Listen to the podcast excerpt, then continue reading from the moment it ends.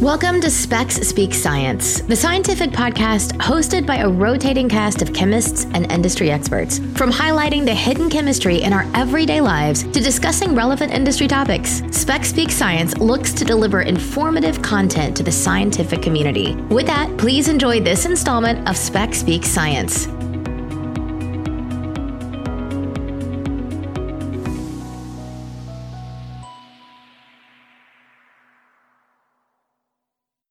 Welcome to this week's podcast. We're going to be talking about the history of women in science, technology, engineering, and math, or as we also know as STEM. There are a lot of women in science that you probably don't know but should. Women like Mary Somerville or Lise Meitner. Now, Sally Ride was quoted saying, I didn't succumb to the stereotype that science wasn't for girls. Over the, the last few decades, we've seen a lot of more women emerge as as notable scientists, but there were a lot of notable scientists throughout history. We just never heard of them. There was an alchemist in the first century, Mary the Jewess or Mary Hebraea. She discovered the formula for hydrochloric acid, and she was the inventor or the prototype of the autoclave, and she invented the double boiler or the, the water bath. Then there was the Empress Shidun in China, who invented paper from mulberry trees. Here's a trivia question for you. What year did the first U.S. woman reserve, receive her medical degree? Was it 1819, 1849, 1889, or 1909? Well, if you guessed 1849, you're correct. Elizabeth Blackwell became the first American doctor in 1849. There's some other firsts we have Maria Mitchell. She was an astronomer born in 1818, and she was the first female professor of astronomy in the U.S. with a prestigious list of accomplishments and discoveries. The first American female dentist was Lucy Hobbs Taylor, and she was born in 1833. Then we had a biologist, Nettie Stevens, who discovered the existence of the X and Y chromosomes. And of course, one of the most famous first, one of the most famous scientists in the world, uh, Marie Curie. She was the first woman awarded a Nobel Prize. Marie Curie is a very interesting character. She was born in Warsaw, Poland, to an educated family. Her father was a professor, and her sister was also very highly educated. But the sisters couldn't attend college in Poland and ended up going to France for their education. They entered the Sorbonne knowing very little English, so they had very limited French skills. Marie worked part time as a tutor and a governess. She earned her first master's degree in physics, and she was also first in the class at that time. After she earned that degree, she started working on her second degree, which was in mathematics. While she was working on that second master's degree, she was commissioned to do a study on magnetism properties of steel by chemical composition. But they didn't give her any lab space. So she started contacting her friends and her colleagues and was introduced to a pioneer in magnetism research, uh, Pierre Curie. And through this colleague, they got together. She was given lab space and they started working together. Over many years, they developed a relationship and they married in 1895. And shortly after, she gave birth to her first daughter, Irene, who followed her into science and was awarded a Nobel Peace Prize in 1935. The Curies worked together during their career, and the, they termed the, uh, they coined the term radioactivity, and also the, the unit of the Curie of radioactivity is named after them. Marie won her first Nobel Prize with her husband in 1903, but they were very sick from their research and too sick to attend the ceremony. Marie Curie is the only person to win two Nobel Prizes. 1903, she won her physics prize, and in 1911, her prize for chemistry. And she's also the only person to win prizes in different areas. The 1903 Nobel Prize Committee, though, did not want to include her on the Nobel Prize. And it wasn't until her husband Pierre insisted that she was part of the research and it was essential that she was added to the Nobel Peace Prize. I'm sorry, the Nobel Prize for Physics. She discovered polonium and the methods to isolate polonium and radium. After her husband's death, she became the first professor at the Sorbonne that was a woman. Unfortunately, her reputation was tarnished a bit because she had an affair with one of Pierre's uh, former students. And he was married and they had a relationship together, but he was separated at the time.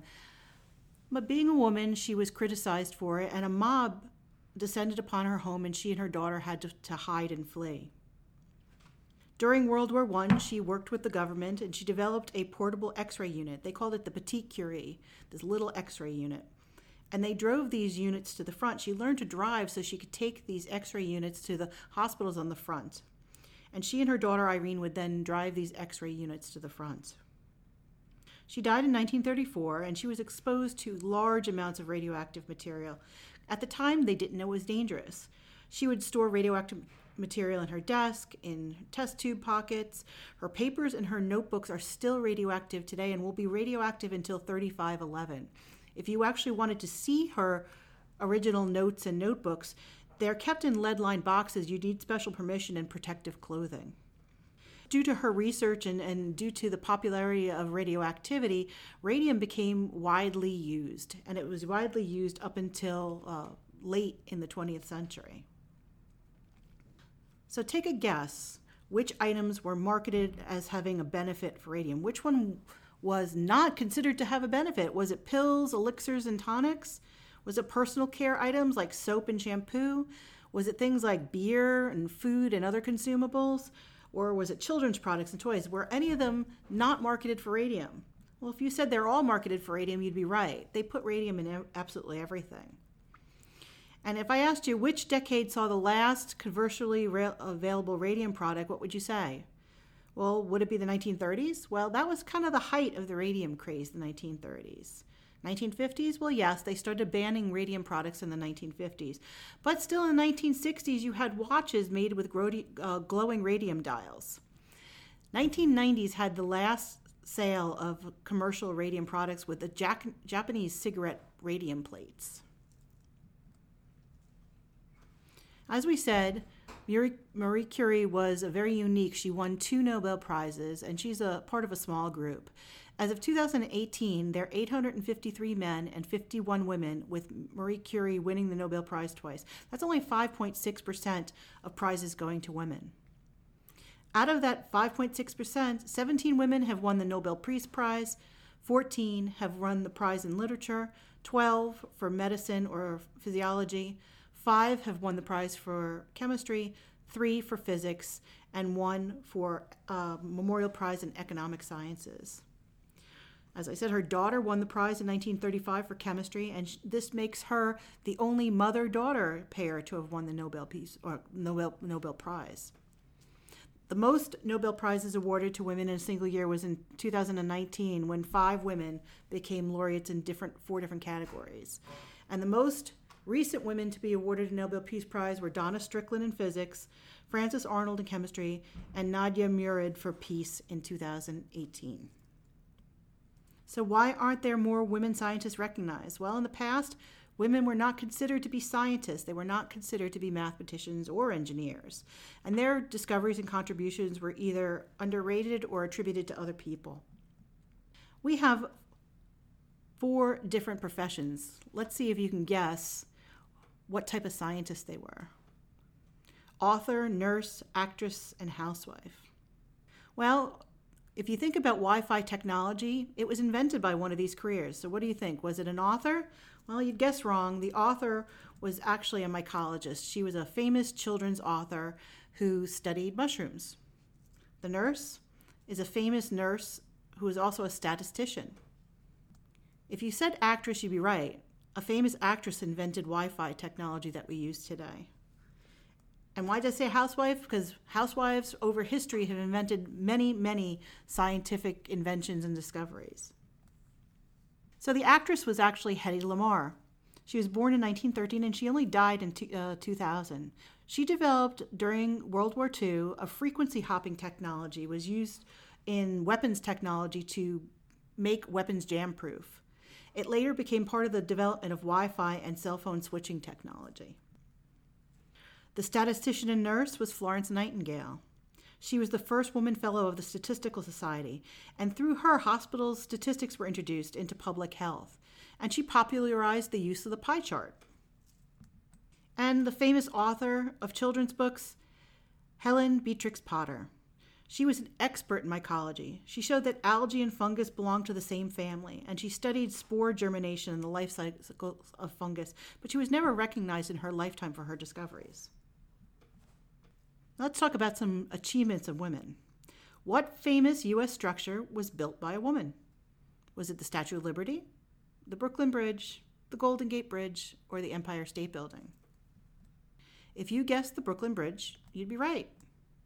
Emily Roebling was daughter in law to Washington Roebling and, oh, sorry, wife to Washington Roebling and, and daughter in law to the senior Roebling. They were the designers of the Brooklyn Bridge. They com- she completed the Brooklyn Bridge after her husband fell ill. He suffered from a disease called the bends or decompression sickness during the building of the bridge, and she took over. It was quoted that the completion of the Brooklyn Bridge was an everlasting monument to the sacrificing devotion of a woman and her capacity for that higher education from which she has been too long disbarred.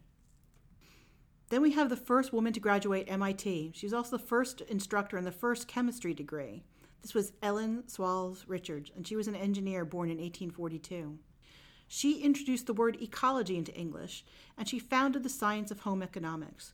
She felt that all women should arm themselves with a knowledge of chemistry as well as mechanical and physical laws. There's also some controversial women in science and history. Catherine Greene was an inventor, born in 1755. It's actually her who is believed to be the inventor of the cotton gin. Eli Whitney was her houseguest or her boarder. And uh, it's believed that he got some of those ideas for the cotton gin, and it was patented by Eli Whitney, even though the ideas were Catherine Greene's. And then Rosalind Franklin. She was a biophysicist who uh, passed away in 1958, and she proposed the structure of DNA. A lot's been written about Rosalind Franklin. A lot of people believe that Watson and Crick stole the discovery of DNA from her. Well, she was born in, in 1920 to a wealthy Jewish family, and she was given uh, admission to Cambridge, but she was not initially allowed to go by her father. Her aunt and her uh, mother convinced her father to finance her enrollment in Cambridge, and she enrolled in 1938 to Newnham College, which is the Women's College of Cambridge. It wasn't until seven years after Franklin actually got her chemistry degree that women were actually considered to be full members of Cambridge, and that was in 1948. In 1947, Franklin moved to Paris to work in X ray diffraction.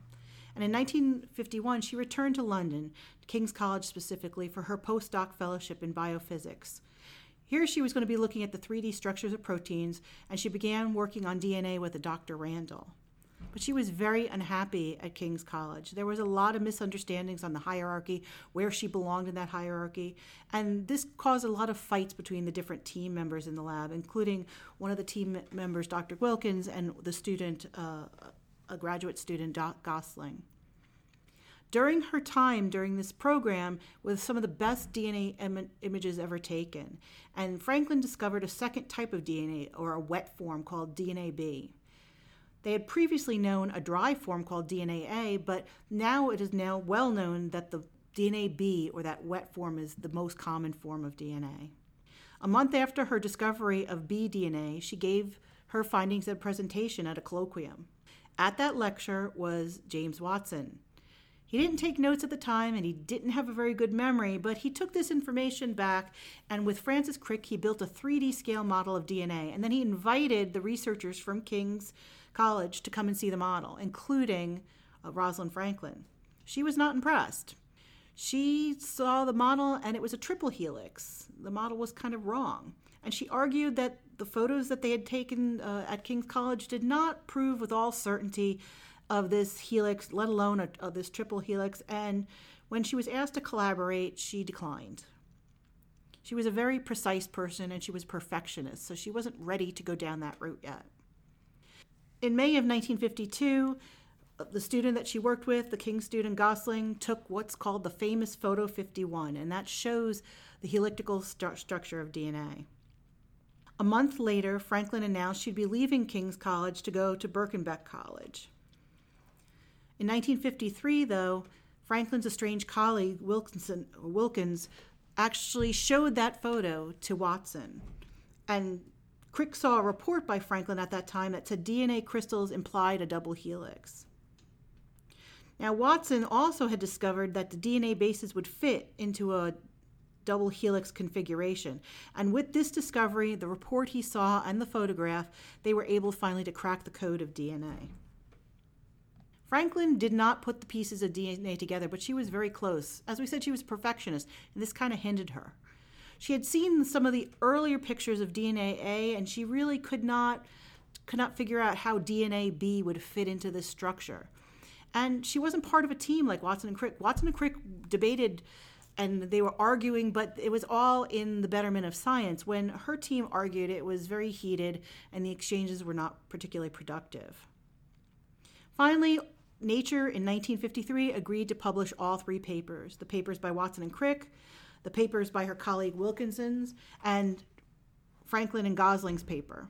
They were all pay- published in the same issue in April 1953. Now, there was a little bit of an acknowledgement at that time. Watson and Crick did acknowledge her by saying, We have also been stimulated by a knowledge of the general nature of the unpublished experimental results and ideas of Dr. Wilkins and Dr. Franklin and their co workers at King's College London. Much later, Francis Crick actually acknowledged Rosalind Franklin's contribution by saying, The data which really helped us to attain the structure was mainly obtained by Rosalind Franklin, who died a few years ago, and that was in a letter in 1961. In fact, Crick and Franklin had become friends. She would vacation with his family, and she would stay over his home. Watson and Crick shared their 1962 Nobel Prize in Medicine for DNA with Wilkins, but they were not able to share with Rosalind Franklin because she had died in 1958, and they do not award Nobel Prizes posthumously. She was exposed to a lot of x rays and developed ovarian cancer, but she never let this stop its work. Even while she was undergoing chemotherapy, she would crawl up the stairs to her lab to continue her work. She died April 16, 1958 and it was only at the time of her death, when her obituary was published, that her family started to understand how much of a contribution to science that she actually contributed over her lifetime. They didn't understand her as importance as a scientist. The one common denominator of all these women in science is they did not let any stereotypes stop them. They all believed in education and fought for their place to do science, to become educated, to become more important in the fields that they wanted to research. The first college uh, was Bethlehem Female uh, Seminary here in the U.S., which later, later became Moravian College. And at the height of the women's college movement in the 50s and 60s, there were almost 280 women's colleges in the United States. Unfortunately, as of this year, we're down to about 35 women's colleges in the United States. All the rest of them have either gone co ed or, or gone out of business. So it's only in the last 60 years did women's colleges and women's education receive the same priority as men's universities. So it's only since the 1950s and 60s that a lot of these programs have gone co ed and allowed women to join them. And that could probably correspond with things like the second women's movement in the 1960s and the 1970s, or the Education Opportunities Act of 1974. There's been now movements to more inclusive language and centers for women in science and STEM teaching programs for women and women in school. We hope that all of these women scientists and these women in science have inspired women to pursue science and STEM careers. And I hope you've enjoyed hearing a little bit about their life stories. Next time, we're going to talk a little bit about women in science, STEM, and its future and where it's going.